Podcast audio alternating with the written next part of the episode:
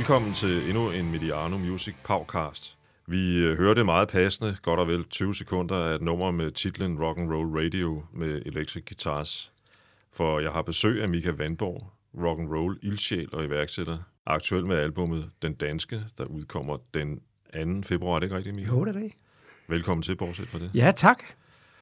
Og øh, den 2. februar, det er jo simpelthen i dag. Ja. 2222. Jeg tænkte, det var en god dato. Er det præcis? Spændende. Ja. Som allerede nævnt, øh, Mika er kendt fra Electric Guitars, og som fast medlem stadigvæk af Love Shop. Spiller sammen med Hempler, tror jeg, Ja. og har været på en turné for ikke så længe siden med Sanne også, sammen med Søren. Ja, det er også med Electric Guitar Susanne. En kombination af jer. Ja, den kommer igen lige om lidt, kan jeg afsløre. Okay, det er godt at høre, fordi den fik ret meget ros, faktisk. Ja, det var, det var... Både for Søren og jeg er det der... Sanne Salomonsen, hun har altid haft de bedste guitarister. Sådan, ja. altså Staffan Asten og Aske Jacobi, Halberg. Hun har haft dem i Jens Rune. Morten Alle dem, der vi Woods, så jeg op også, til. været med Ja? Woods, ja. Men han er jo samme generation som os. Men han, hun har altid haft de der, som vi så op til, da vi var yngre. Så det der med ligesom, at Søren og mit band, ligesom Electric Guitars, får lov til at slå pjalterne sammen. Hun Det har så været også en, spillet med Per Frost fra... præcis, ja. Fra Knacks, Knacks, som du også Også en af de mine store gamle helte. Ja. Altså, så, så på den måde er det en kæmpe gave for os. Jeg skal også lige nævne, at Mika har turneret verden over med Ida Nielsen, som har været bassist for Prince, Ja, indtil det sidste faktisk. ja. Ja, hun var simpelthen med til det sidste. Ja. Ja, og, og, du- og du og Søren med Electric Guitars har jo også været en del rundt i udlandet. Ja, vi har været rundt, men ikke på... Ida, det er ret vildt. Det, vi har spillet i USA på klubber, og, og i Afrika, og i Kina, og hele Europa. Og, og hun er oppe og lave sådan noget seks ugers turnéer nu, to gange om året. Og det er noget, jeg aldrig har haft i mit liv, det der sådan lange ture i udlandet. Så det ja. er jeg meget, meget glad for at få lov til at få med. Det må være en, virkelig, øh, du ved, the icing on the cake, ikke? prøve? Altså, og nu er jeg jo lidt historisk interesseret også, specielt omkring 2. verdenskrig, så når vi rejser rundt i Europa, så er jeg så er jeg jo nået en alder, hvor jeg ikke behøver at drikke mig i hegnet hver aften, så jeg står tidligt op og går på museer og ser udstillinger om 2. verdenskrig, så jeg får det hele med. Og nu vi er ved det, Ja. Så havde jeg faktisk tænkt mig at indlede med et spørgsmål til dig. Uh! I hvilket år overlevede Hitler et bombeattentat ved en Johan Elser i ølhallen Bryggerbrau kælder i München? Ja. Og der, der er ja tre han, han, han bygger jo øh, bomben ind i væggen der. Det gjorde han Ja, han kravler ind om natten og bygger den ind, ja. Der er jo, der er jo 22 attentater på Hitler, skal lige vide, forsøg på det. Men øh, Vanvittigt, at det ikke lykkes nogen. ja, ja, det er meget ærgerligt. øhm, kom med årstallene, jeg tror godt, jeg ved, hvad det er. Det er 24, 29 eller 39. Altså 39. Det er fuldstændig rigtigt. Ja. Og grunden til, at vi står og bruger din tid, kære lytter, på det her, det er, at uh, Mika også har været med til at udgive et spil. Og Ja. du må hellere selv nævne titlen på det, fordi Ja. jeg er lidt i tvivl om det. Jamen altså, The World War II Trivia Game, som Ja. ja. er, kan man sige, verdens første brætspil om 2. verdenskrig, hvor det er spørgsmålsbaseret. Ligesom Trivia Pursuit, bare med 2. verdenskrig. Okay. Og jeg vil egentlig købe spillet, fordi at jeg spiller i et band, der hedder Love Shop, hvor der er andre med samme hang til historier. Og så vil jeg ligesom dyste, og det kunne, jeg, det kunne jeg ikke komme til. Det fandtes ikke, det spil. Og så, øhm, så ringede jeg til en, jeg kender, som har lavet brætspil, og sagde, skal vi ikke lave det? Så sagde han, jamen jeg ved ikke noget om 2. verdenskrig. Jamen, det gør jeg. Og så har jeg sådan set brugt 5-6 år på bare at lave spørgsmål.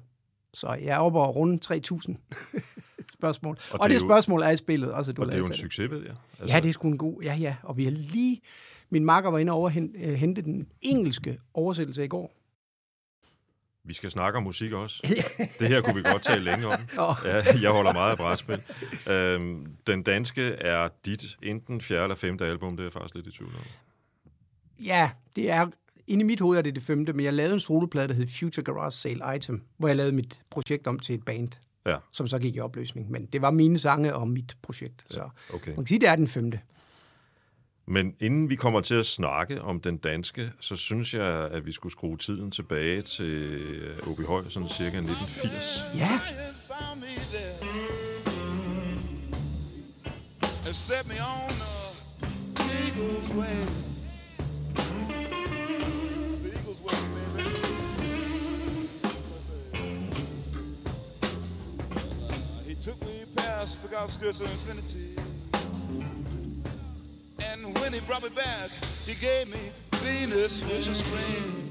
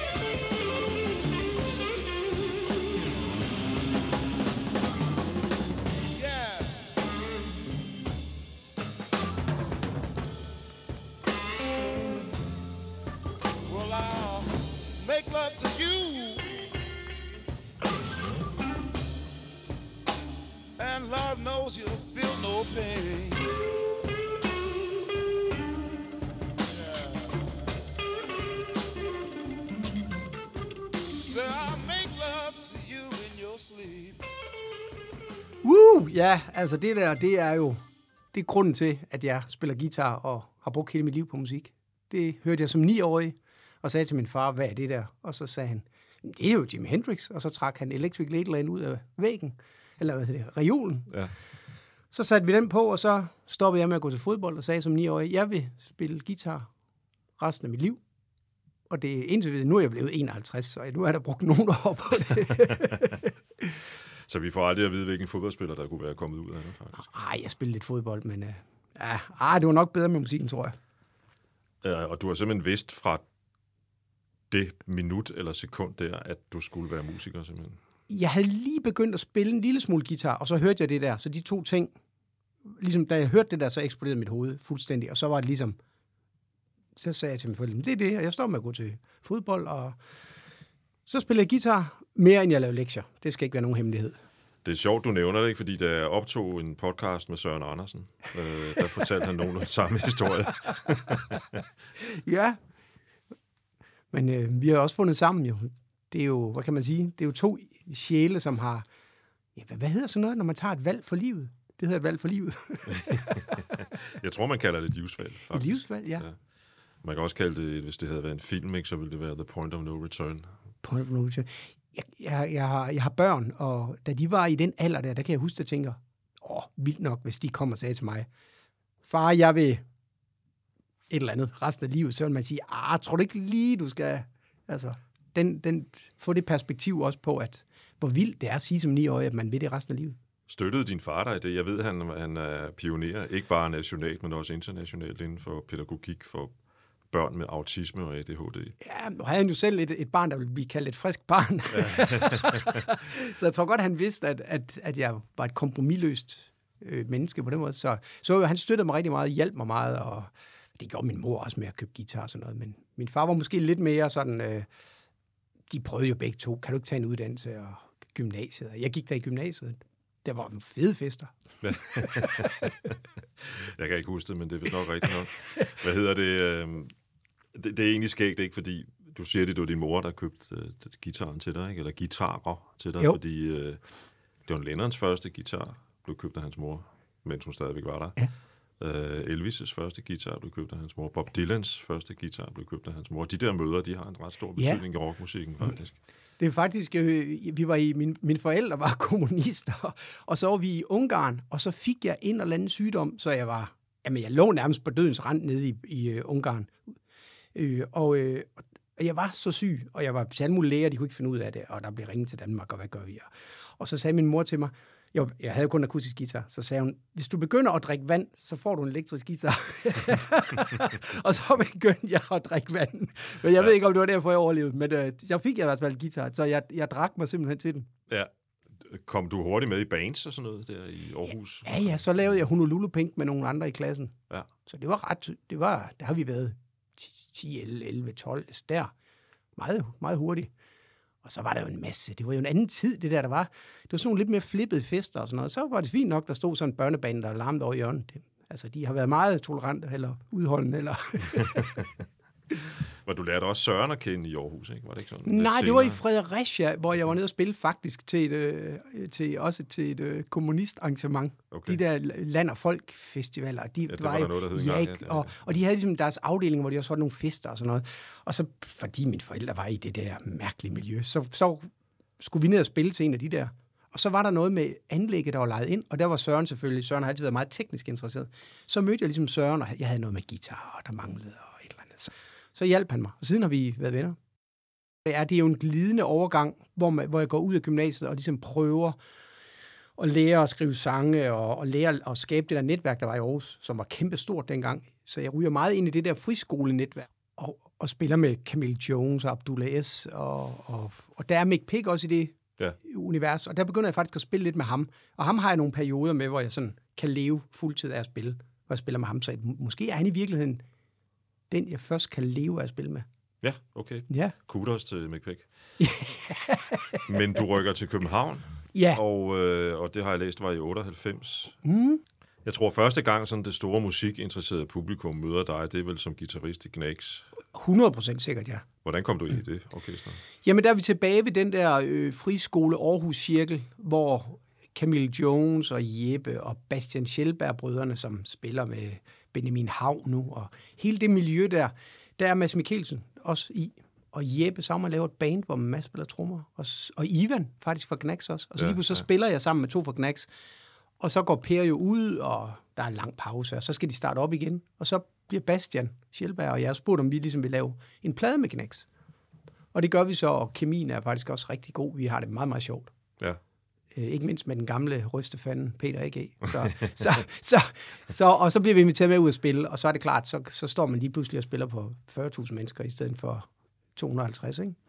Ja, som jeg nævnte for dig, nævnte for Mika lige inden vi begyndte, så fandt jeg en video eller på YouTube i, i går, hvor, hvor du står og spiller sådan en, en heavy Jimmy-agtig Ja. intro til, til Burhøns, ikke? Eller var det sådan en fast ting? Ja, ja, det var fast. Det var, det var faktisk meget, jeg plade og plade, om ikke godt, jeg måtte få sådan en heldemoment, fordi Ja. ja. der var meget reggae og sådan noget, men jeg er jo, jeg er jo, kan man sige, en ekspressiv, larmende guitarist, så jeg manglede ligesom det der, det var der i Kærester og i Burhøns.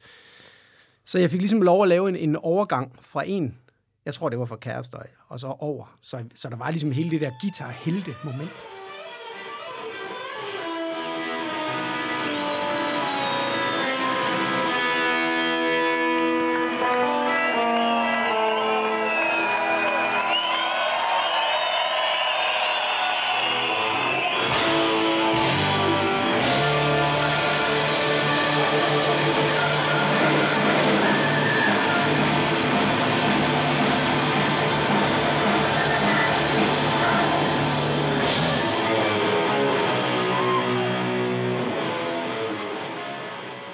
Savnede du at komme ud og spille lidt mere spade, øh, sådan, altså i den periode, hvor du var med Knacks? Ja, helt klart, og det var også derfor, jeg lavede, begyndte at lave soloplader. Ja. Ja. Det var for at få hele den der ud, fordi jeg kunne godt mærke, at jeg kunne ikke presse det igennem. Tro mig, jeg prøvede. Jeg kan godt se, at altså, går med hunden gennem øh, byen, for eksempel. Det, det, der, der er ikke rigtig momentum for, Nej, det er der ikke. Det er der ikke. for, øh, for, for ACDC. Der. Nej. Øhm, og det første album, det kommer vel allerede i 2003, mener jeg. 2003, ja. Så det er jo faktisk, jeg kom med Knacks i, i 99, og vi turnerede fra 2000. Så det er sådan rimelig tidligt i det Knacks-forløb, der at jeg ligesom... Altså, kan man sige, der var mange ting i det der med at komme med Knacks. Der var jo også, jeg var også faldet til i København, og min, min berøringsflade med fantastiske musikere, og hele det miljø, der var dengang, det var mega fedt i min generation. Altså, og der var sindssygt mange gode mennesker. Og der var jo noget, der hed Sauna, et studie, hvor... Øh, nej, det hed Superstar Records, undskyld. Der, hvor, hvor alle de mennesker kom, og der kom jeg også. Så det var nemt, enormt nemt at lave sådan en plade, hvor jeg tror, jeg havde nogen 50 medvirkende på den. Så, så den der, jeg vil næsten kalde det en leg, altså bare at sige, hov, den her sang er fed, skal vi ikke prøve at se, om ham der vil synge den, og vil lige være med til at spille? Så, så det var, så det kom ud af den frihed, der kom med at, at være kommet til København, hvor miljøet var større, og, og vi var blevet lidt ældre. Der var nogen, der havde et studie, der var, altså præmisserne var blevet lettere rundt omkring, kalder man det, eller siger man det? Ja, det kan man godt Ja, kalde det. Øh, Hvad vil du sige, at du lærte af dine cir- cirka 10 år sammen med Knacks? Og Peter A.G. Mit første faldt mig i, i, altså det første, der egentlig faldt mig ind, var at sige alt. Og det tænker jeg også, det bliver lidt voldsomt at sige. Men, men, Det er stort men, i hvert fald, ja. jeg kunne jo godt mit faglige, min faglige ting, men, men det der med at operere med, med et band, der var, altså jeg havde 40 års jubilæum, mens jeg var med, det, altså Peter, han, han har fandme godt nok lært meget fra sig, vil jeg sige. Jeg har lært så meget af ham, som jeg har taget med i med electric guitar, som jeg, når den måde, jeg arbejder på, den måde, jeg tænker på. Så, så jeg skylder virkelig den gamle øh, rystefanden, som jeg døbte ham. jeg skylder ham meget. Det var virkelig, jeg lærte så meget af det. Jeg kan ikke forstå, dengang, når vi kørte ind på en festivalplads, så kunne han sige, åh, oh, det bliver vildt. Eller han kunne sige, nej, det bliver en katastrofe, det her. Og jeg kunne overhovedet ikke. Og dengang kunne han jo afkode det der. Han kunne med det samme se, åh, oh, oh, og det der er galt. Og det kan jeg jo også i dag. Jeg har jo samme alder. Jeg har spillet. Hvad er det? Undskyld. men Jamen, så kan du det? se inden, du kan se, hvis det sejler backstage, du kan se, hvis der ikke rigtig er noget hegn, og hvis der står, der mangler strøm til alle øh, ølvognene, så ved man godt, okay, det her, det, så, så går strømmen også på scenen, og så, mm.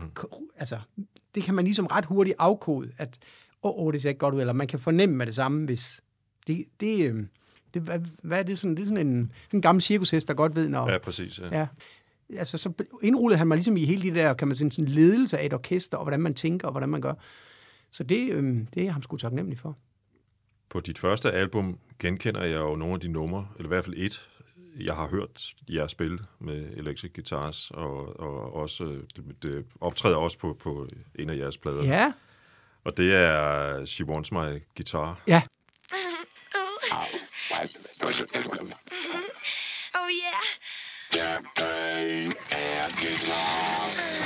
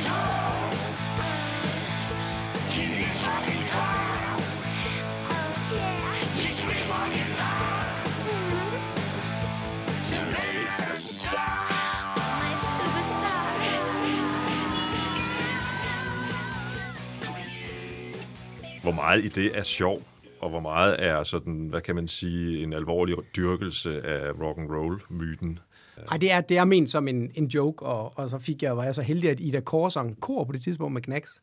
Kan du ikke komme og stønne helt vildt i studiet? Jo, det vil hun gerne. så det er hende, der stønner under hele sangen. Ja. Øh, og hun havde knaldende tømmermænd og gik hjem faktisk og brække sig. Så øh, men det kan man tage med jo. Så det var sådan lidt ekstra info. Det er en lille bonusinfo her. Men nej, det er ment som en joke. Det er ment som en, en sådan en kliché øh, 80'er-agtig ACDC tosse ting. Ja.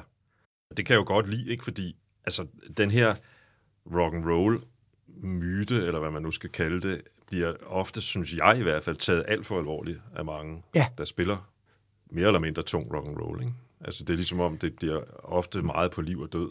Ja, Og fair nok, hvis det er på liv og død for dem, der gør det, men, men, men set fra min stol, kan det også blive sådan lidt fundamentalistisk og lidt... Øh, der er vi så helt enige, kan jeg sige dig. Altså, Søren og jeg har jo begge et... Vi vil gerne have et glimt i øjet med det, vi gør, og, og, og have det sjovt med det. Og spille ordentligt, og gøre det ordentligt. Men, men det der med, at, at der ikke er nogen... Altså, at der er sådan nogle nærmest religiøse regler og sådan noget, det kører vi ikke med. Vi gør lige, hvad der passer os. ja. Og samtidig er I jo så også nogle af landets fremligste ægte rock and roll guitarister i virkeligheden. ikke? Jo, jo tak, men, men, men som du ved, så spreder jeg mig jo også meget Ja. kvæg den plade, de har lavet. Og, Præcis. og med Love Shop eller Claus Hempler er jeg jo en helt anden type guitarist, hvor jeg ligesom har taget en anden persona på og ligesom lært at være i et svævende univers, hvor jeg slet ikke skal... Altså, hvis jeg gør noget bluesagtigt, så vil de sige, hvad, det passer jo ikke her. Og jeg er jo egentlig en bluesguitarist, oprindeligt. Så det er jo fedt at have udvikling i sit liv.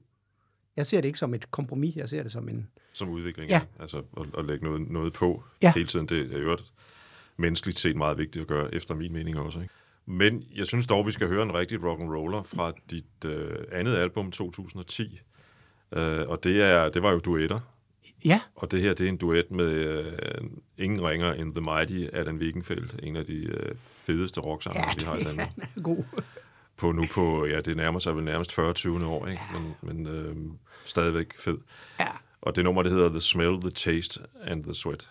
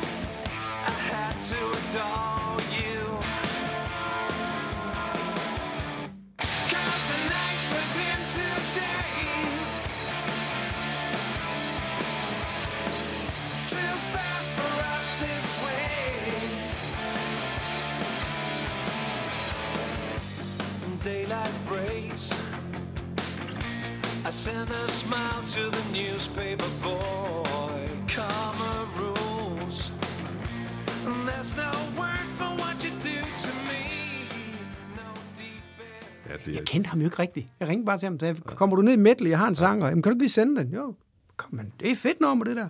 Var han sang han tre gange, gik han. Hold kæft, det lød godt, mand. Så har vi jo haft ham med nogle gange siden med Electric. Hold kæft, mand, var han god. hvordan opstod ideen til disse mange duoer? Jeg, jeg mente jo ikke selv, at jeg kunne synge. Det er jo først på 2010, at jeg synger første gang, hvor Søren Andersen insisterer på, at den der Back Again-sang, at, at jeg synger den. Og det gør jeg så, og det kan jeg godt høre, det lyder fornuftigt. Så jeg havde simpelthen en, en fix idé om, at jeg ikke kunne synge. Som min datter engang sagde, jeg kørte i bilen. Far, du synger som en doven død fisk. så der var heller ikke meget støtte fra familien. Nej, men så, så jeg var ligesom bange for at synge selv, og så var jeg jo så heldig, at, at jeg kunne ringe til Mads Langer og Allan Wegenfeldt og Nikolaj P- og Pilot øh, kom og sang, og jamen, kan ikke huske det. Listen er lang og prominent. Jeg skal være ærlig og sige, at jeg har først hørt det nu. Ja. Og øh, der er rigtig mange gode numre på, faktisk. Tak. Ja. Og øh, også øh, den, hvor Henrik Hall også er der. Oh, Sagde de, Hall. Henrik? Ja. Spiders and Mirrors. Den bunder faktisk i en historie, den tekst, som øh, jeg skrev der. Øh, Henrik fortalte noget om, om en meget, meget vild tur i Spanien, hvor, hvor der vist var, havde været mere end alkohol involveret, og det hele var gået ret meget mok, hvor der havde været noget med et spejl, og en, der havde set nogle hallucinationer med noget edderkopper og sådan noget. Så fik jeg ligesom det der med en edderkop, der står oven på et spejl.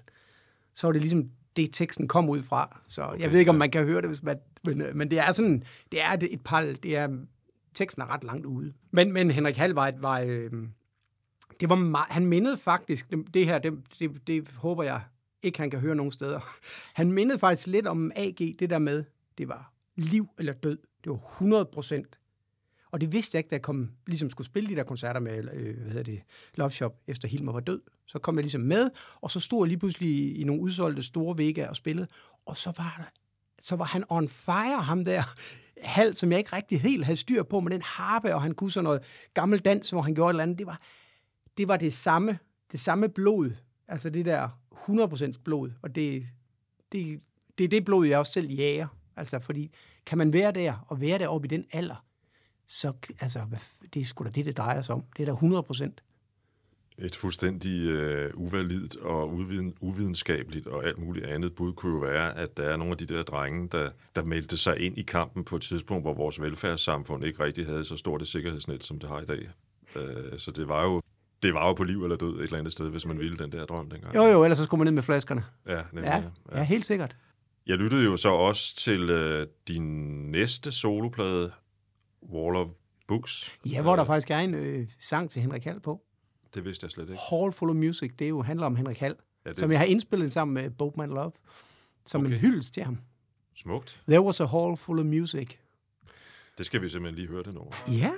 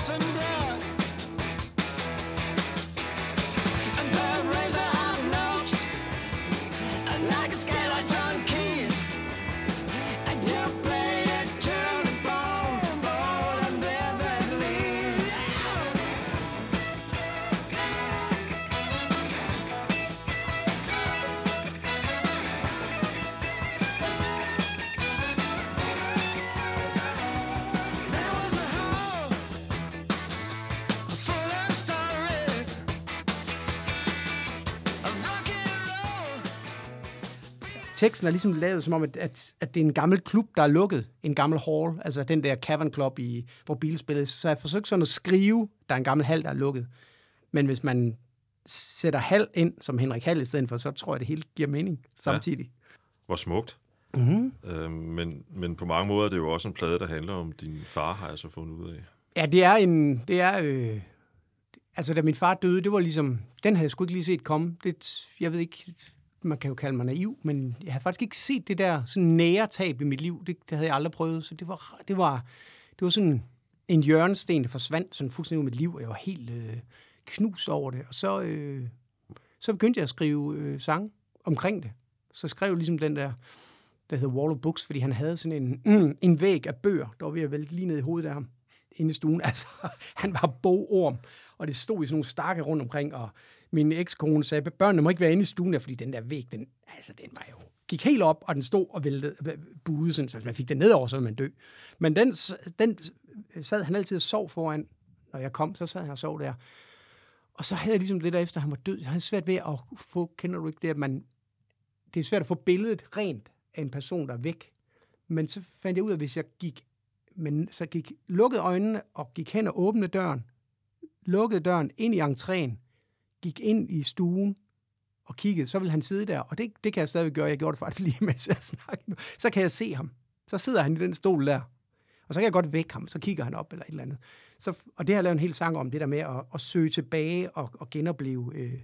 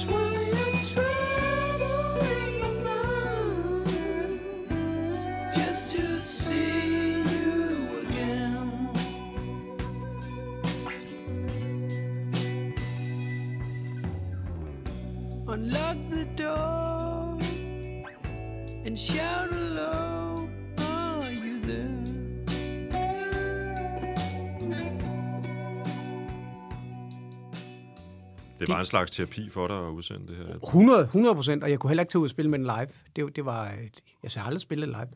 Vi Nej. spillede Hall Full of Music med øh, electric guitars. Der er den der sang, der handler om Henrik Hall. Den havde vi på fast i, i de første mange år. Men øh, ej, jeg, har ikke, jeg har ikke kunne spille det der. Men nu tager jeg ud med min, min danske øh, sange her, og der har jeg lavet en ny sang, der hedder Lukkede Øjne, som er ligesom sangen, altså sangen Wall of Books starter med, at jeg siger, I close my eyes, and I go back for a time. For, altså, så jeg går tilbage. Og så har jeg lavet en 10 år senere, der hedder Lukkede øjne kan se tilbage. Og så er det ligesom, hvor jeg er nu. Så, så det er ligesom sådan en kommentar til pladen før. Øhm, og der vil jeg spille begge to. Så nu mener jeg, nu er jeg, nu kan jeg godt spille sangen. At så din far havde jo kæmpe øh, indflydelse på dig musikalsk. Det må man sige. Og når man lytter til pladen, så kommer jeg jo lidt til at tænke på Clapton. Tak. Øhm, og muligvis også George Harrison. Jeg er ikke helt sikker på, Oh. hvem der havde mest indflydelse på hvem egentlig dengang. Men øh, den der lidt slide-agtige, lykkelige ja. klapperspil, ja. Den kommer fra George, tror jeg. Så har han så påvirket Harrison på, Ja, ja. og var også teknisk set jo, eller er meget bedre end Harrison var, ikke? Jo. Men, men alligevel. Og så er der også et nummer, der hedder Ocean Boulevard. Ja, den handler jo om øh, altså hele, hele konceptet, eller et, det er et ord, hele tanken omkring Wall of Books var, at jeg skulle gå tilbage i mit barndomshjem. Så det skulle lyde af, hvordan det lød der i 4, 5, 6, 77. Så, så, så pladen er masteret efter at skulle lyde ligesom Ocean Boulevard.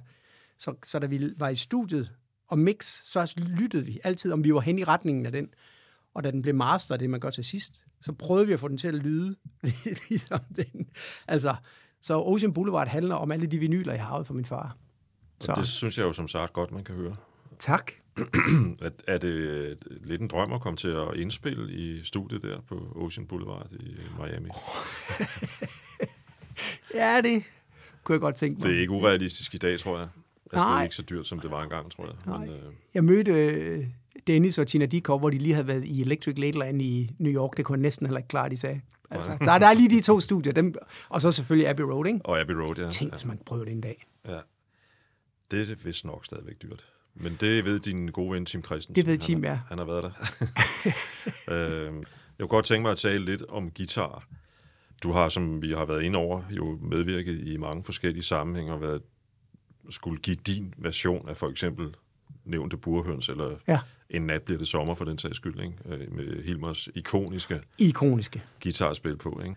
Og så øh, i stigende grad også lavet dine egne ting. Altså, hvordan gør man egentlig, når man, når man, når man, når man træder ind i et nummer, som, som, som så mange mennesker har et forhold til, som for eksempel, lad os nu sige, Burhøns, eller det andet, jeg nævnte, ikke? En nat bliver det sommer. Jamen, man starter med at have respekt for den guitarist, der har spillet det, hvilket jeg jo både har for kæmpe for Per Frost og kæmpe respekt for Hilmer. Så, så, så det er jo ikke allerede der, ligger jeg mig lidt ned på skjoldet og siger, hold kæft, man, I har lavet en, en legendarisk dansk riff. Så det skal jeg forsøge at spille så godt som muligt. Men jeg skal ikke stå og være en dårlig kopi. Jeg skal være en, en voksen mand, der spiller hans version i respekt for det, I har gjort. Det er sådan, jeg ser på det, og det prøver jeg at gøre. Selvfølgelig læner jeg mig også op af den lyd, de har, og prøver det altså, og, og være derovre af, så når folk ikke siger, hvordan fanden, det lød da helt mærkeligt, da han gjorde det der. Altså, så, så det er jo at kunne være sig selv i det, når man spiller det. Altså, det, det er svært at forklare, men man kan godt gå mere ud af bare at være en, en der kopierer. Og det tror jeg ikke på holder i længden. Man, man skal ligesom blive nødt til at finde sig selv i det. Og, og, og det har helt sikkert taget længere tid for mig at finde mig selv i Love Shop i starten, end det var med Knacks. Fordi Knacks lænede sig mere op nogle traditioner, som jeg er vokset op med, hvor, øh, hvor den der kolde 80'er tilgang til musik, som Hilmer og Unmark havde, den, det, det kunne jeg ikke lide dengang, så det, det, det manglede jeg i mit univers. Så det har jeg ligesom fundet en hylde, og jeg synes også, at der er et Mark 1 og Mark 2 nu af Love Shop. Altså, jeg har en anden klanglig lyd bestemt, ja. Helt i, bestemt. i, i, min, i min væren i det. Men min klanglige ting, som er endt, hvor den er i dag, havde aldrig eksisteret uden Hilmer. Fordi Hilmer har inspireret for den måde, han gjorde tingene på, som jeg har forsøgt at skulle gøre på min måde med respekt. Og det er så endt med at blive øh, en, en ny version af mig over i det univers, hvis man kan sige det sådan. Ja. Vil du sige, at du har et udtryk som guitarist? Din Ja, egen, det håber jeg. ja, dit eget personlige. ja, det synes jeg. Hvordan vil du beskrive det, Jamen, jeg, der er, man kan? Ja, men der er, der er faktisk der er lidt et par forskellige udtryk. Der er ham der med, med sliderøret og Wall of Books. Den lyd der, som også er øh, nogle steder på den danske, det er, det er sådan en bestemt ting, jeg har, som jeg gør, hvor, hvor, jeg, hvor jeg er i den zone. Og så er der den der, som jeg rigtig meget, gør rigtig meget med Electric, hvor jeg er sådan en nære i øh, B.B. King, Angus Young, bluesgitarrist. Og så er der hele klangverdenen med Love Shop, så er der er i virkeligheden sådan ligesom, de snakker sammen, de tre. Altså, jeg synes ikke, det er sådan, at den ene ikke kunne vise sig det et andet sted, men det er lidt nogle kasketter, jeg tager på i det. Altså. Og det er jo fordi, at jeg har måske været et sted, hvor jeg ikke har kunne overleve af bare kun at være Angus Young, B.B. King. Altså, det vil jeg ikke kunne leve af at være. Så jeg har været nødt til at måske at sprede mig, eller også så er det i udvikling. Øh, Stor respekt for, at, at selvfølgelig handler det også om, at man, man, man, har, man skal have salg til ægget, og sin husleje skal betales og sådan nogle ting. Altså sådan er det jo.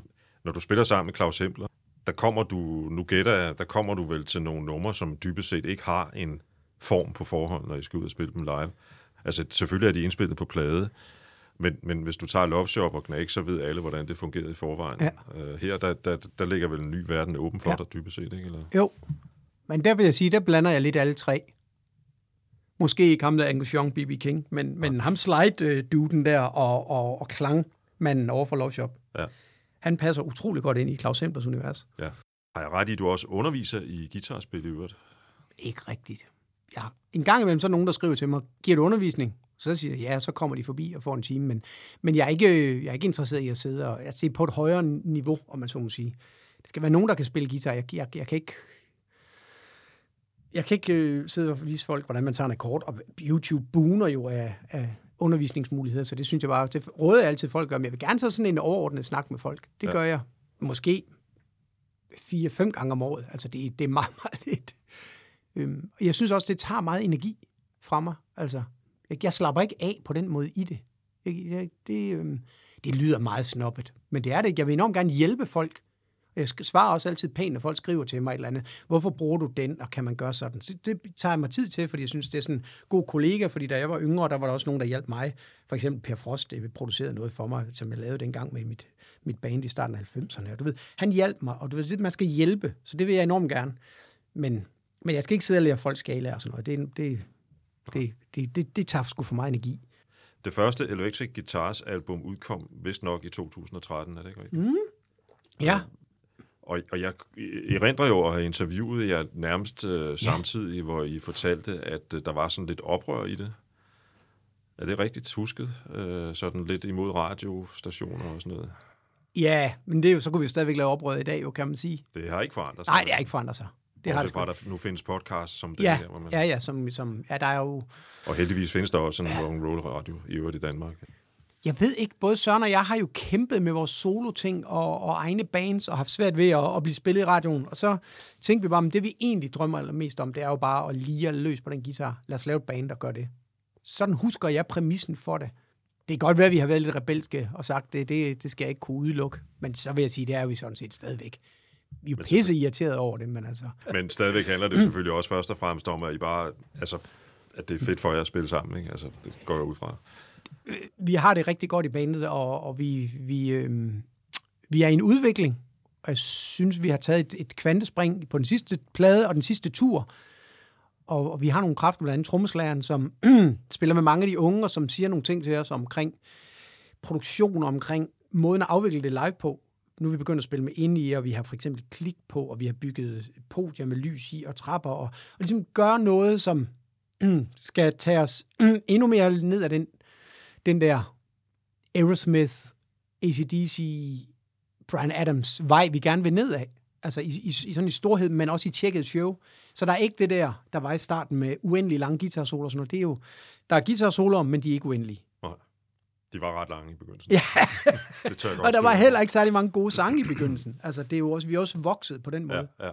På det første album, der er jo det her heldigvis efterhånden ret berømte nummer, Hero og Mine. Ja, Hvordan i alverden opstår en så øh, vanvittig idé som det? Jamen, den opstår fuldstændig i øh, mit hoved, jo fordi jeg laver hele tiden de der ting, hvor jeg kombinerer Henrik Hall og et bulgarsk kor, og så videre og så videre, Mads Langer og Justin Hawkins. Så, sådan nogle øh, sammensætninger, og så havde jeg en drøm om, fordi jeg kan huske Camille Jones, hun havde været med på øh, verdens længste rap, så jeg ville være, lave verdens længste guitar-solo på min næste plade. Så ideen var ligesom, at jeg skulle have de bedste guitarister at spille, og Søren, han synes, det var en elendig idé.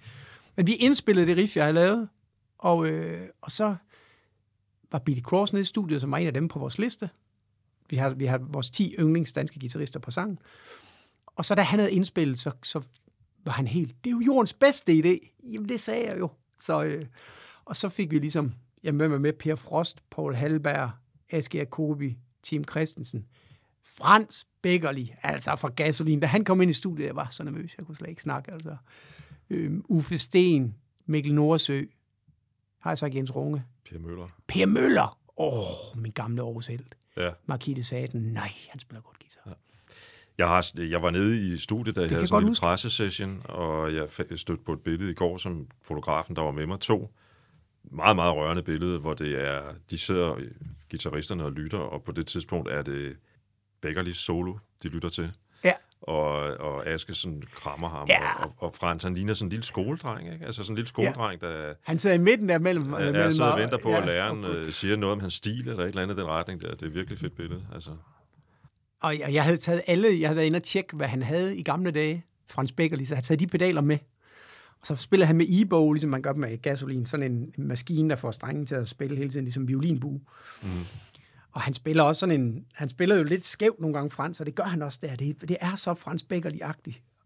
Åh, det, det, var, det, var, det der, det var en af de største oplevelser, da han Det- var i studiet. Det, Vi har der var- glemt Kopper jo også med for D&D. Ja, det er han, ja. Det er rigtigt. Ikke altså, glemme ham. Ikke glemme ham.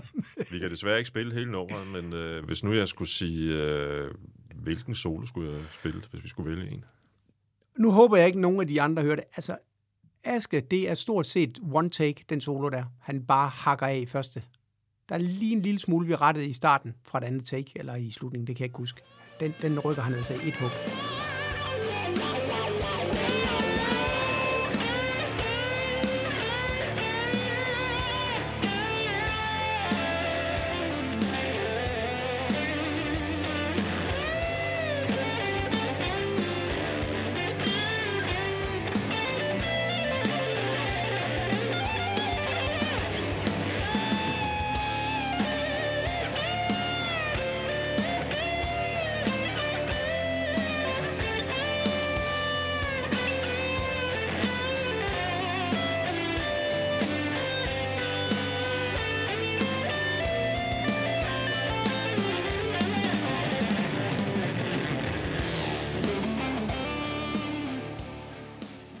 Kun én aske. Punktum.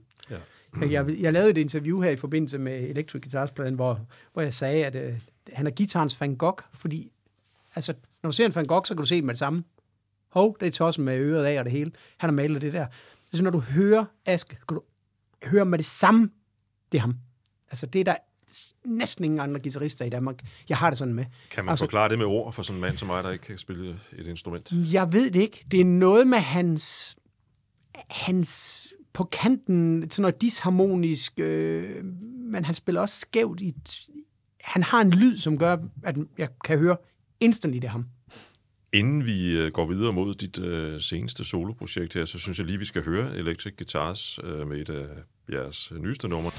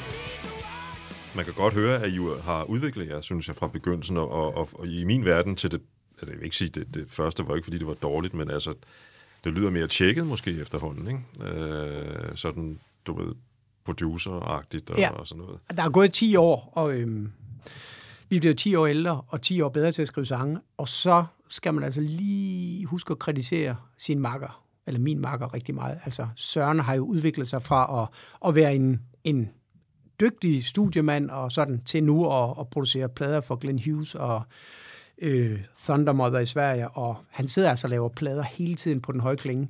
Så det kan godt være, der står, at, øh, at vi har produceret det sammen, men, og det har vi også, men, men Søren er, tager de overordnede produ- produ- produktionsvalg. Ja. Det må man sige. Og sammen rigtig meget med Hellborn har meget at sige omkring lyden også. Ham der trommeslageren, han, han er lidt yngre inde i hovedet, end end vi er, og det er godt for bandet. Mm. Så øhm, jeg blander mig ikke i, øh, i, i, i hvordan en trommesæt skal lyde. Men det er der andre, der bruger dage på. Ja. Øh, som vi nævnte indledningsvis, så har I jo været en del rundt og optræde. Ja. Øh, har du en eller anden fed oplevelse, du kan videregive fra en af jeres koncerter i udlandet, mener jeg? Vi var i Paris. Det her det er, den, det er det største lavpunkt i min karriere overhovedet. Vi var i Paris, og der ligger en, min yndlingsrestaurant, der hedder Paul. Og den skulle vi ud og spise på inden. Det havde arrangeret, og vi var dernede at spise. Og vi fik vin til maden, og vi fik øh, vin til desserten, og vi fik vin, og vi fik vin, og vi skulle ned og spille, og der var et eller andet lokalt fransk band, der spillede inden. Og vi, det er jo ikke, fordi vi ikke har nogen gange taget en, en god gin tonic, inden vi går på. Så kom vi backstage, der var gin tonic. De spillede for længe franskmændene. Mika Vandborg, han drak gin. Så jeg var så sejlende beruset, at jeg nærmest kom op og slås med tromslæren på scenen, og altså, det er det pinligste øjeblik i min karriere. jeg ved ikke, om det skal med det her. Tak for at dele. øh, Jo, for pokker da. Og det kan jeg bare sige, og det, er jo, det strider jo mod hele mit, mit, hvad kan man sige, jeg bruger hele mit liv på at lave musik, og så fordi man får et glas vin for meget, så, så vælter det pludselig. Ja. Så, så, så kan jeg ikke finde ud af, at- og så drikker jeg fem gin, inden jeg går på scenen, og jeg er ikke en specielt stor mand, så jeg var sejlende beruset, altså. Så står vi og spiller i Paris, og så ligner vi en flok lallende amatører, fordi jeg har drukket mig fuld. Altså, Peter A.G., han havde sparket mig, hvis jeg havde været på scenen. Altså, ja. du ved, og det er så pinligt. Bade dig i kaffe eller et eller andet. Ja, et eller andet i den stil. Øh, så det, øh, det, var et, det var et ikke særlig fedt. Hvis jeg skal tage et rigtig godt øh, modspil, så, så var det, vi spillede, øh, hvad det, den hedder i, i L.A., den der klassiske, hvor Dore spillede. Det- Whisky og Go-Go. Ja, Whisky og Go-Go. Whisky ja, og Go-Go spillede vi, da vi var i USA, hvor vi var på messe og spillede. Der spillede vi i forskellige klubber. Der spillede vi blandt andet den. Det var fandme sejt at stå med sit rockband. Og jeg, hvis jeg skal være helt ærlig, de andre bands, der spillede, de, de lød virkelig dårligt. Og hele branchen var derovre jo. Team var derovre, og, og Frederik Tav, og alle, alle de der, de var der. Så, så, så det var bare sådan en danskerfest, hvor vi stod og spillede, og vi spillede godt. Det var en god oplevelse i udlandet. Det må have været en fed oplevelse. Det var bedre end Paris. Ja.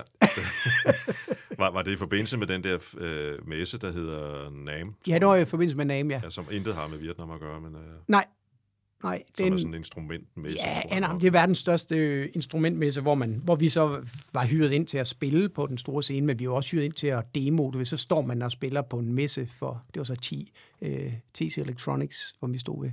Ja. Så står man og, og demoer nogle pedaler og snakker med folk og, og sådan noget. Og det er Søren er verdens bedste til det der. Han har gjort det i mange år, så var vi over med bandet, og jeg gjorde det så også. Jeg kender også T-Rex, hvor jeg også var nede og gøre det lidt og sådan noget. Mm. Det, det, øhm, det er meget hyggeligt, men det er hårdt. Det, det er haller fyldt med folk, der spiller på samme tid. Det, det, er, det, er, det er et vildt sted at være. Det er en kakofoni af toner. Og som Søren sagde, da jeg lavede podcast med ham, og nævnte samme sted, at der er rigtig meget langt hår. Ja. Og meget leder.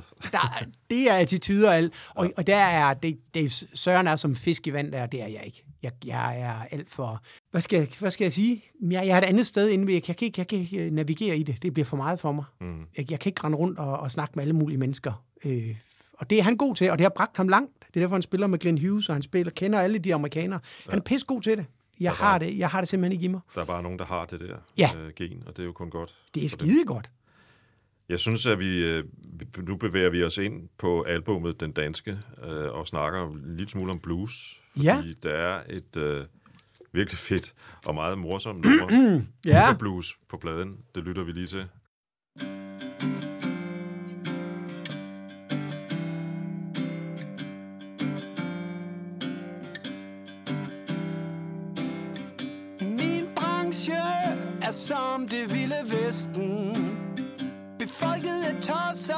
Som løber efter blæsten. Og han er sheriff med stjerne og kontor. Mister 20 procent, ja, lønnen er for stor Men nu skal sandheden frem. I min booker blues.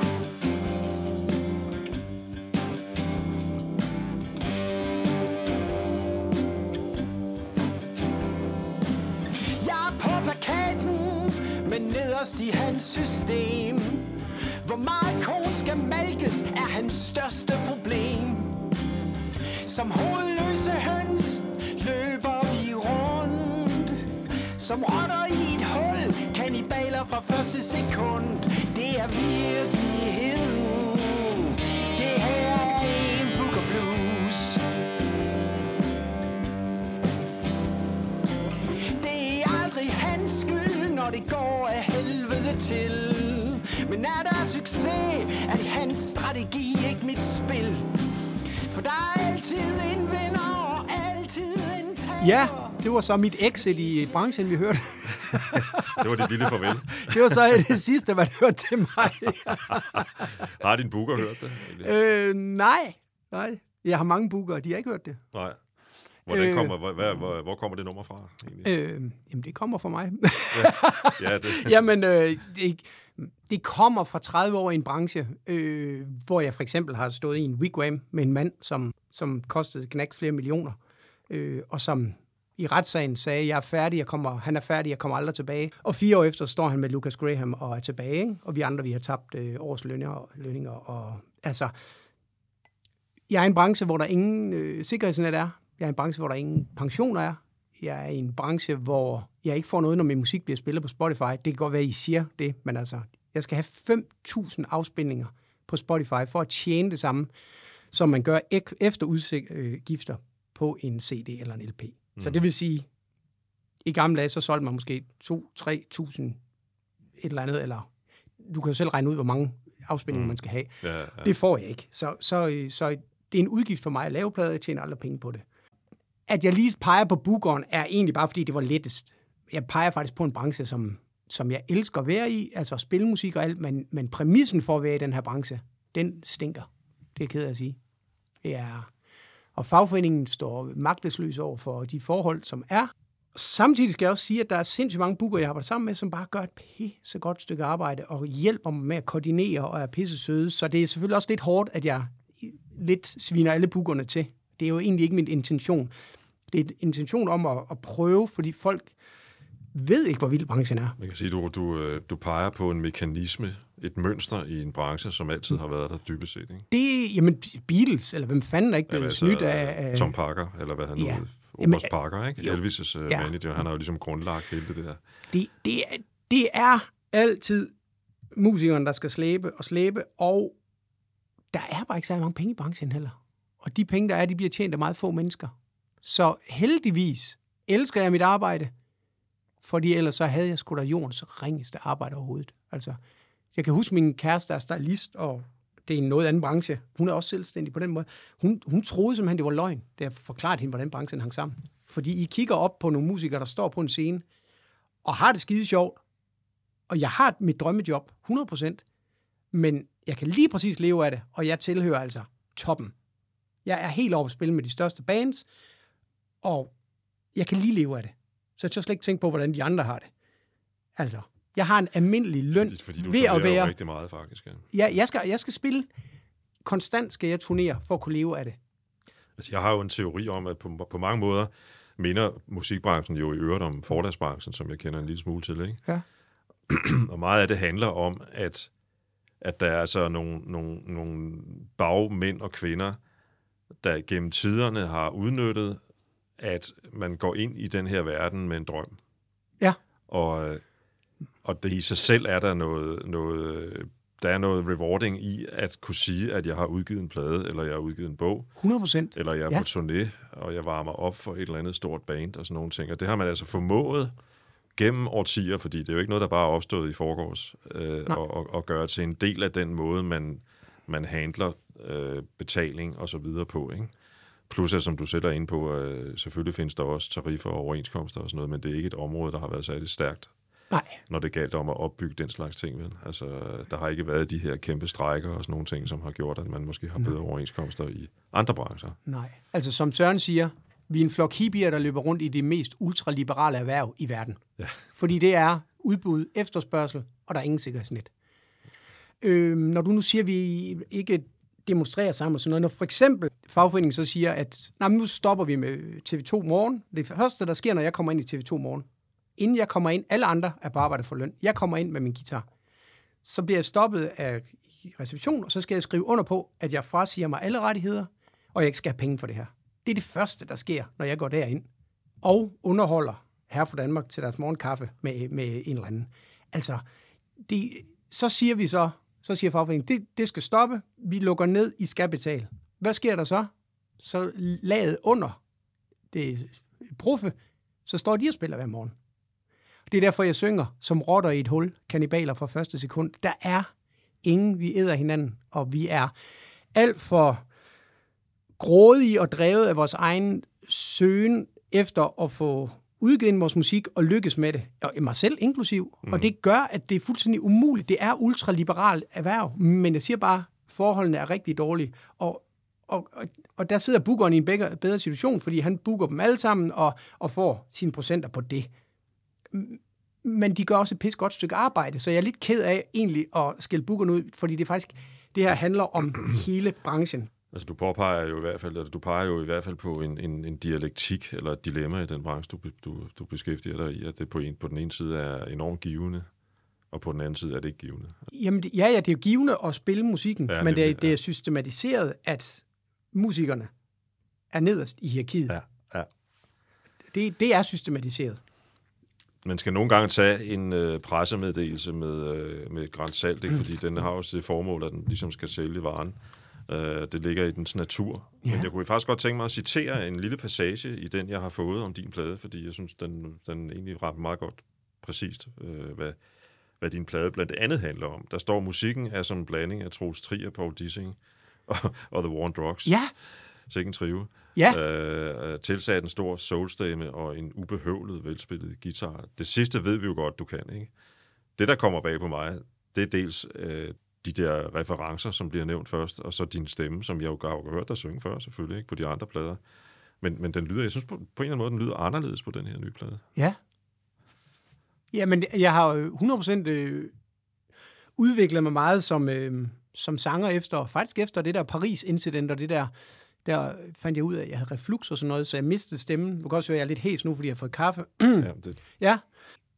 Det har gjort, at jeg har været nødt til at få noget undervisning af Louise Bryl i at synge og sådan noget, og det har været en kæmpe hjælp. Altså, så nogle værktøjer, jeg har fået, som har gjort, at de sidste mange år, der har ligesom kunne udvikle mig som sanger. Så det, det tror jeg er en, en del. Altså det der med at gå fra i 2010 øh, ikke at kunne tro, at jeg kan synge, til nu og, og du ved, at, at, få ros for at synge. Altså, det er, jo, det, er jo en, det er jo en fed rejse at have så sent i livet, fra man er 40 til man er 50, og finde ud af, man kan pokker. synge. Det er lidt sent, som Søren siger, din idiot. Hvor fanden fandt du ikke ud af, det, da du var 22? Men det gjorde jeg ikke. Men nu må jeg jo så øh, øh, være taknemmelig for, at folk synes, det lyder godt, når jeg synger. jeg synes, du har en meget personlig stemme. Jeg har aldrig, øh, jeg kan ikke mindst lige at pege på en, hvor jeg si- siger, han lyder ligesom den sanger der. Det kan jeg ikke. Nej, Troels Trier bliver nævnt. Ja, det synes jeg jo ikke rigtigt, men, Nej. men, øh, men, men jeg kan godt se, at der er et fikspunkt omkring Troels Trier og din stemme og sådan nogle ting. Det kan jeg Ja. godt, men, men du synger pænere end Troels, ja. må jeg sige. Øhm, og hvorfor ikke høre et nummer øh, fra den øh, Ja. plade, hvor du synger? Øh, vi har lige hørt selvfølgelig Booker Blues. Og et af de numre, som jeg har bemærket mig, det har en meget lang titel, nu skal jeg se, om jeg læser den rigtigt op. ja. Men en dag vil du være forsvundet og pist væk.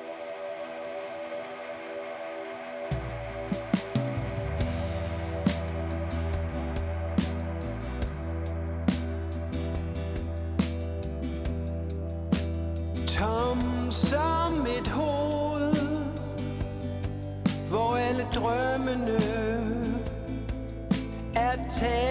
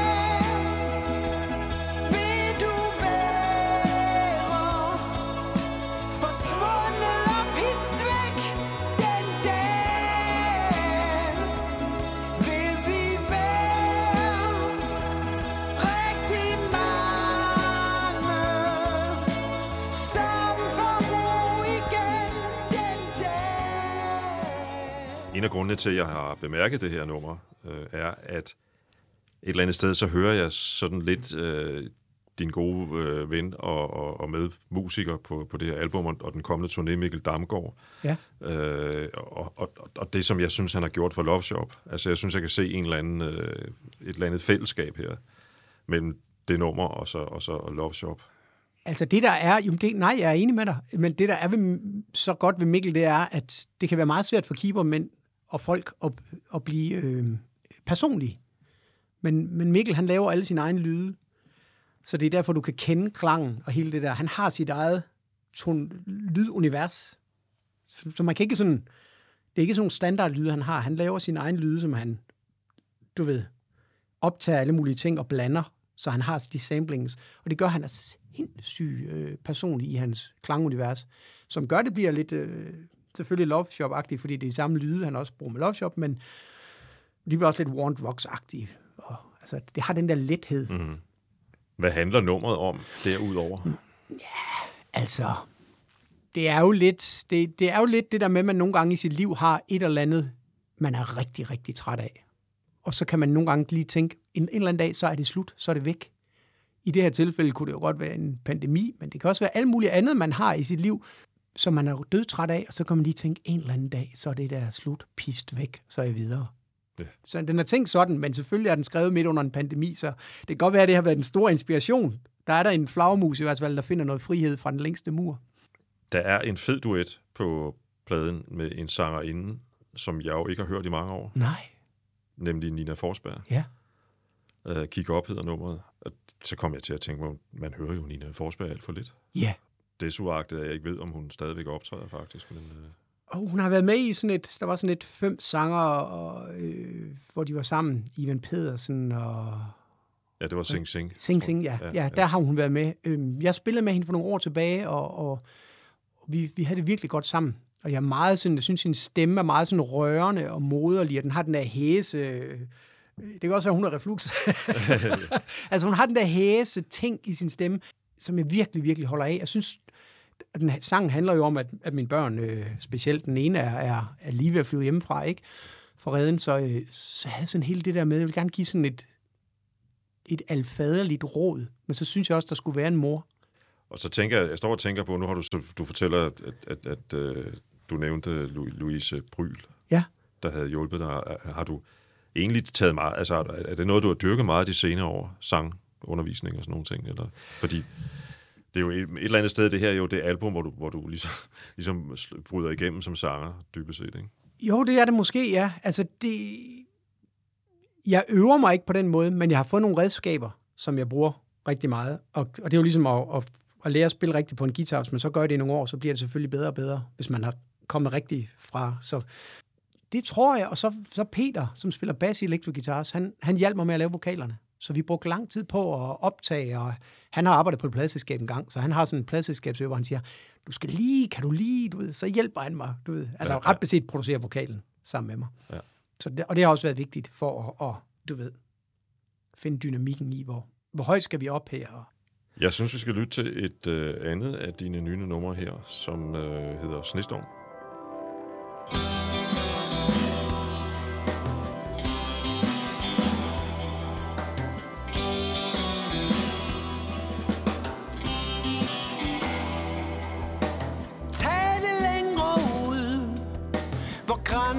Er beslut Alt sat over styr, i evigt lysende byer.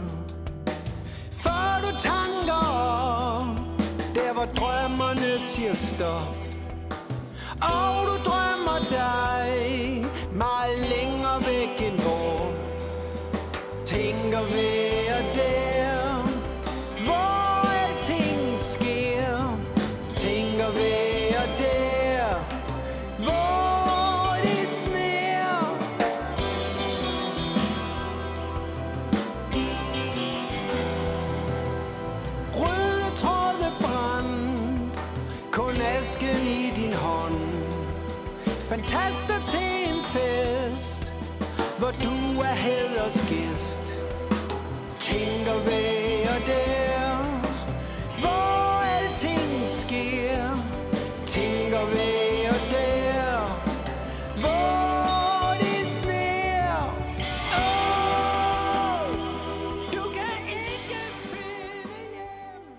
har talt jo i begyndelsen om fascinationen af rock and roll, og vi har været inde over branchens, øh, kan man sige, de, den økonomiske model. i gåseøjne.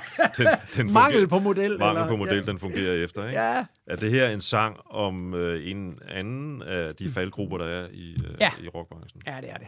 Ja, det er ikke en faldgruppe, jeg selv har faldet i, men Nej. jeg har da kendt folk, der har gået den vej, og jeg har stået med dem og, og hørt alt, hvad der skulle ske. Og da jeg var yngre, tænkte man, hold da kæft, nu letter det der fuldstændigt, der kommer der smæk på, og så dagen efter, så, så var der jo sket der jo intet, fordi personerne havde glemt, hvad, hvad de havde sagt eller lovet. Eller. Så ja, øh, stoffer findes selvfølgelig. Jeg, det var mere, da jeg var yngre, synes jeg, jeg, jeg løb ind i, i folk, der var der. Det er som om, de, det er som om, de, de falder fra, synes jeg. De holder ikke på, på den lange bane. Fordi det bliver jo bare til tomme ord og brændte broer. Der er nu engang også det ved, med stoffer, at, at de er ned- nedbrydende for os, altså på, på, på, på, mennesker, ikke? Altså Ja. ja. både krop og hjerne. Og på et eller andet tidspunkt, så kan man ikke være med mere, vel? Altså, øh, det handler det jo også om, ikke? Jo. Øh, især hvis der bliver udviklet et misbrug. Så, så det er sådan en sang, hvor du i dybest set at, at dykke lidt tilbage i, i din historie, og ligesom tænker på eksempler. Jo, men jeg kan da stadigvæk godt øh, støde en eller anden på en festival, som, som er utrolig frisk og fortæller mig en masse ting, hvor man så, så nu er det blevet for gammelt, så gider jeg ikke at høre på det, så siger jeg bare, at jeg skal ud og tisse, og så kommer mm. jeg ikke tilbage. Altså. Ja, Ja, ja. ja. Men det er jo ikke, det, folk må jo gerne holde en fest, det må de selv om, hvis de vil det der, men, men jeg, jeg kan bare sådan professionelt sige, at jeg har, har løbet ind i det et par gange, og, og jeg synes, det er røvsygt. Og det er meget, meget lidt øh, den skole, som jeg har gået i, som er pædagogik-skolen omkring at være seriøs med dit arbejde, være sø, seriøs, gøre professionelt, lægge en retning, og du ved, øh, hver job tæller. Det hjælper ikke noget. Du kan ikke stå, fordi der er 23 mennesker, der regner, og så sige, så gider jeg ikke. Nej, så skal du lige præcis vise, at du gider. Når nu du nævner det, så kunne jeg godt tænke mig lige at nævne, at jeg faktisk var øh, i den pause, som Knæks havde, der var jeg på sådan en, en, en tur med Peter til øh, mm. Sorø, mener jeg det var, hvor han skulle optræde solo, altså sådan at lave en reportage fra en solotur, Ja. og det var jo lige præcis det indtryk, Det jeg fik. scene show. Ja, det scene show, ja, lige præcis. mm. Og det var lige præcis det indtryk, jeg fik af den tur. Ja. Altså det her, det er 100% alvorligt. Også selvom det måske er et lokale, hvor der sidder Kæmpe, 30 mennesker, ikke? Og, kæmpe show, mand. Altså, ja, ja. det, det er fandme... Og professionel, professionalisme også, når man som mødes med dem, der står bag det, og de giver lidt mad før og sådan noget. Ja. Ja. Altså, du er på 100 procent, ikke? Ja. Nu har vi jo snakket om, om en anden af legenderne allerede, nemlig Frans. Oh. Og øh, han og hans band dukker jo lidt op Ja. øh, forskellige steder faktisk på albumet. Der er en reference til et, øh, hvad hedder det, Kvinder, Mi- Kvinde Mine, ikke? Ja. Det er en kærlighedssang, tror Ja, jeg, det er en kærlighedssang, ja. til din kæreste. Går. Ja, vi mødte hinanden på grund af solsorten, så... Øh, Okay. Hvordan det? Altså, Jamen, hun øh, var på vej på arbejde, og så øh, en tidlig morgen, og så kom der en solsort hoppende forbi øh, hendes cykel, og så kom hun til ham, hov for fanden, det er jo sommer lige om lidt, jeg skulle bestille den der billet til Love Shop. Og så mødte vi hinanden til en koncert. Ja, meget, øh, altså, jeg er ikke sådan en groupie-agtig en. Det var, vi var bare videre i byen, og så, Ja, ja, ja. Du ved, så, øh, så vi mødte hinanden på grund af solsorten. Så det er egentlig derfor, at, at den... meget smukt. Tak. sige. Ja, og øhm, jamen, hvad, jeg så gasolin, der var otte år i, i Herninghallen og i Vejlberiskovhallen, og det er i min verden det absolut største danske bane på alle planer, øh, og det vil det altid være. Altså det, det er helt, sådan helt, hvad hedder det, sådan definerende for mig. Jeg er nødt til at tage det med, fordi jeg kan ikke sige noget, der er mere dansk end det. Altså når jeg synger om at være på i Elsker Danmark, hvor jeg lige er på Smukfest og om Bøgeskov og det der, der, der bliver det jo også nævnt Rabalderstræde, altså. Fordi det er ligesom, det kan ikke blive mere dansk i mit hoved end det. Nej. Jeg har, jeg har bemærket mig, at det er jo ofte sådan, at med dem, der var de første, vi kunne sige The Beatles, Ja. vi kunne sige Elvis. Øh, i- når vi snakker mu- musik og rockmusik, øh, musik i det hele taget, vi kunne lige så godt snakke om soulmusik for eksempel, eller hiphop eller sådan noget, ikke? Det er tit dem, der ligesom kommer til at stå tilbage, som dem, hvor der aldrig bliver overgået, ikke? Jo. Sjovt nok, eller mærkeligt nok, ikke? Jo. Jeg ved ikke hvorfor, jeg kan ikke komme med nogen forklaring, men jeg har jo samme forhold til gasolin. Vi er mange, der og gennem generationerne faktisk har lidt det samme ja. forhold til gasolin. Øhm, og derfor bliver man da også glad, når man hører Rabalderstræde lige nævnt i, i sangen. Jeg synes lige, vi skal lytte til sangen her. Ja.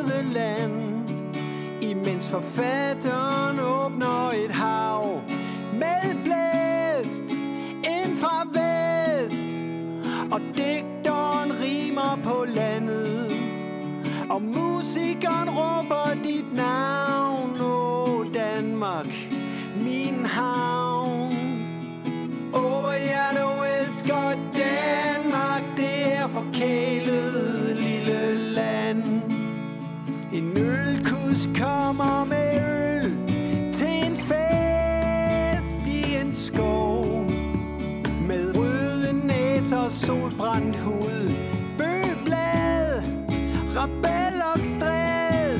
Der er fælles sang til en sang Som var et kæmpe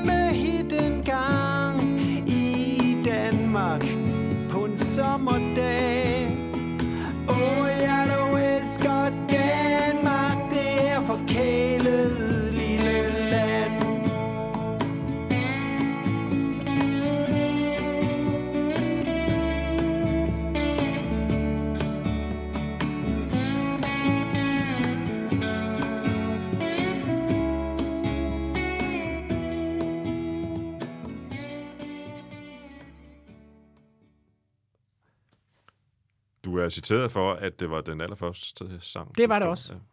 Jeg var i Aarhus, min kæreste bor i Aarhus, og så øh, løb jeg igennem, jeg kommer fra Aarhus jo, oppe i Høj, og løb så igennem øh, øh, Aarhus og ned langs øh, åen, der hvor Sears lå i gamle dage, Sears Bryggeriet, som jeg voksede op med den der stank af, hvis vinden var forkert.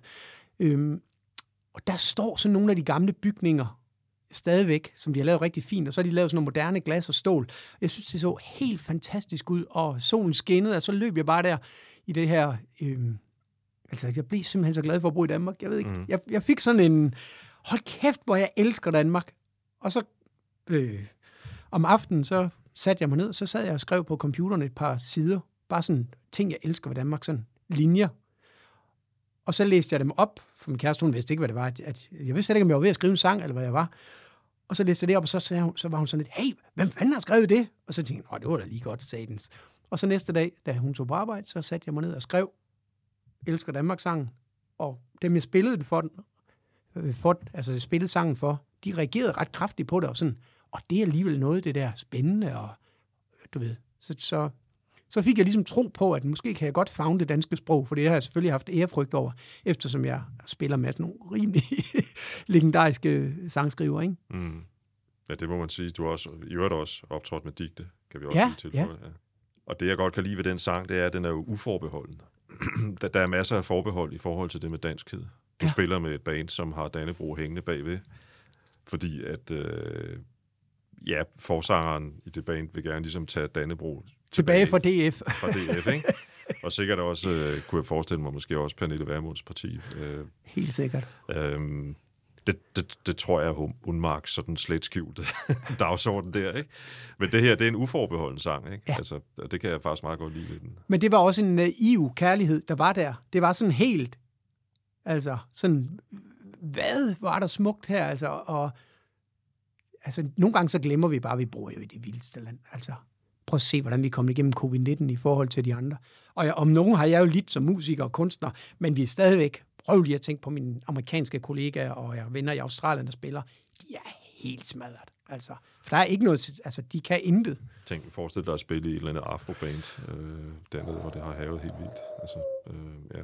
Ja, Det er også en samtale, der er meget i Danmark lige for øjeblikket. Vi skal, vi skal lige huske at, at, at, at, at værdsætte, hvor privilegerede vi er. Ja. Og det er jo svært. Har- Man vender sig jo til det. Og det har coronaen jo på en eller anden måde været med til at, at hente frem. Måske at glemme bogen, at, hvor, hvor privilegerede vi dybest Det må vi håbe. Selvom at- at det også har været bøvlet for alle. og økonomisk kort og så videre. Jeg kunne godt tænke mig, fordi der var også en reference til Paul Dissing. Ja, Øhm, og øh, han er jo også en fantastisk sanger. Altså det, jeg synes jo, det bare gennem et langt liv er gået mere og mere op for mig, hvor fantastisk Paul, Paul Dissing er. Altså det udtryk, han har, han er jo sådan en fortælling. Altså det, når han åbner munden, så er det jo en fortælling i sig selv. Ja. Øh, en tone, jeg ved ikke, hvad jeg skal kalde det, som er helt speciel. Ikke? Det er fordi, jeg har valgt at slutte med et rock and roll nummer, nemlig øh, Et liv tilbage. ja. Der synes jeg jo tænker- godt, jeg kan høre noget Dissing. Ja, ja. Ja, ja, det, det er lidt det der, hvad hedder den, to minutter igen, eller hvor han Ja, skal hænges, ja. der elsker det. Altså. Og også den der med den grimmeste mand i byen. Ja. er- Ja, ja, men det er jo den der desperation, som, som det passer i hvert fald godt, synes jeg, til, til at gå ned ad den vej. Det er, det er vokset op med lyden af de plader også, så, så det ligger. Jeg Ja. ved ikke, om man siger latent, eller... Det kan man godt sige. Ja. Det må man godt. Ja. Og, øh, og, og man kan sige, du, du kommer omkring mange, sådan musikalt set, mange øh, stemninger på pladen, ikke? Ja. Men det her, det er sådan lidt mere sådan Mika rock and roll, som man måske kender ham. Eller, Ja, det, jo, det tror jeg, det er, der er vi lidt over ved ham der, vi snakkede om B.B. King, øh, Ja, ja, ja. guitaristen. Og det får mig til, at- til at tænke på, nu vi lige, øh, inden vi lige stopper, og jeg skal huske at spørge dig, hvor, lytter du stadigvæk til Bibi Ja. og Molly Waters og sådan Ja. en dreng der? Ja. Ja. Det gør jeg. Jeg hører faktisk ikke specielt meget musik. Jeg kan ikke, øh, altså jeg har en eller anden form for høreskade, så jeg kan ikke, jeg bliver, Ja, jeg, bliver, jeg, jeg bliver træt i hovedet. Jeg har ikke hyletone, men jeg bliver træt i hovedet af, af, af musik, så jeg kan ikke bare have det sådan kørende, så bliver jeg, så bliver jeg virkelig træt i hovedet. Så jeg er nødt til at høre det. Så jeg hører ofte 3, 4, 5 sange, eller et eller andet, af noget. Og, og så slukker jeg. Og det er selvfølgelig ærgerligt, det skal være sådan, men jeg, jeg, jeg, jeg bliver simpelthen... Øh, det, øh, jeg har snakket med nogen. Det er en, det er en form for høreskade, at man, ikke kan, man bliver sensibel i ørerne. Selv, selv os, der jo ikke har spillet, men er rent til et hav af koncerter og har hørt højt musik i øvrigt, har, kan jo have den samme Ja. øh, høreskade. Øh, det kender jeg mange, der har, faktisk. Ja. Øh, det er også sådan noget med at være på café og ikke kunne holde ud og høre alle de der mange. Præcis. Øh, Ting. Vil du hvad, jeg vil sige tusind tak, fordi du kom forbi, Mika. Jan, tak fordi jeg måtte komme der. Simpelthen så hyggeligt. Trip down memory lane. Ja, det. og heldigvis også tid til den nye plade. Ja, Et liv tilbage, ja tak. Det har vi kun, det har vi. Og så vidt vi ved. Ja, så vidt vi ved, ja. Man kan aldrig vide.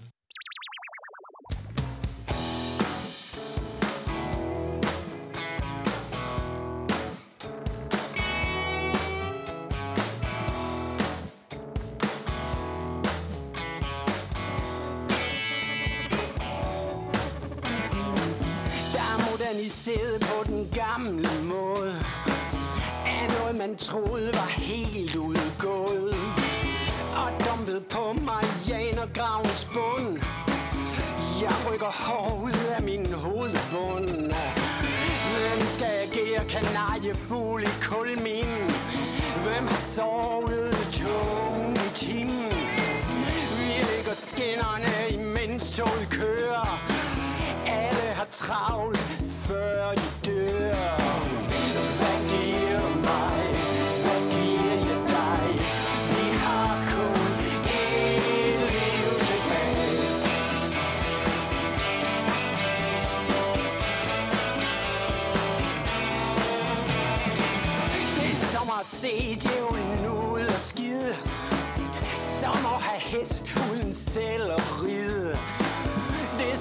Store bogstaver på side 1 Men det var kun det med småt, jeg havde set. Jeg ved ikke om kæden nogen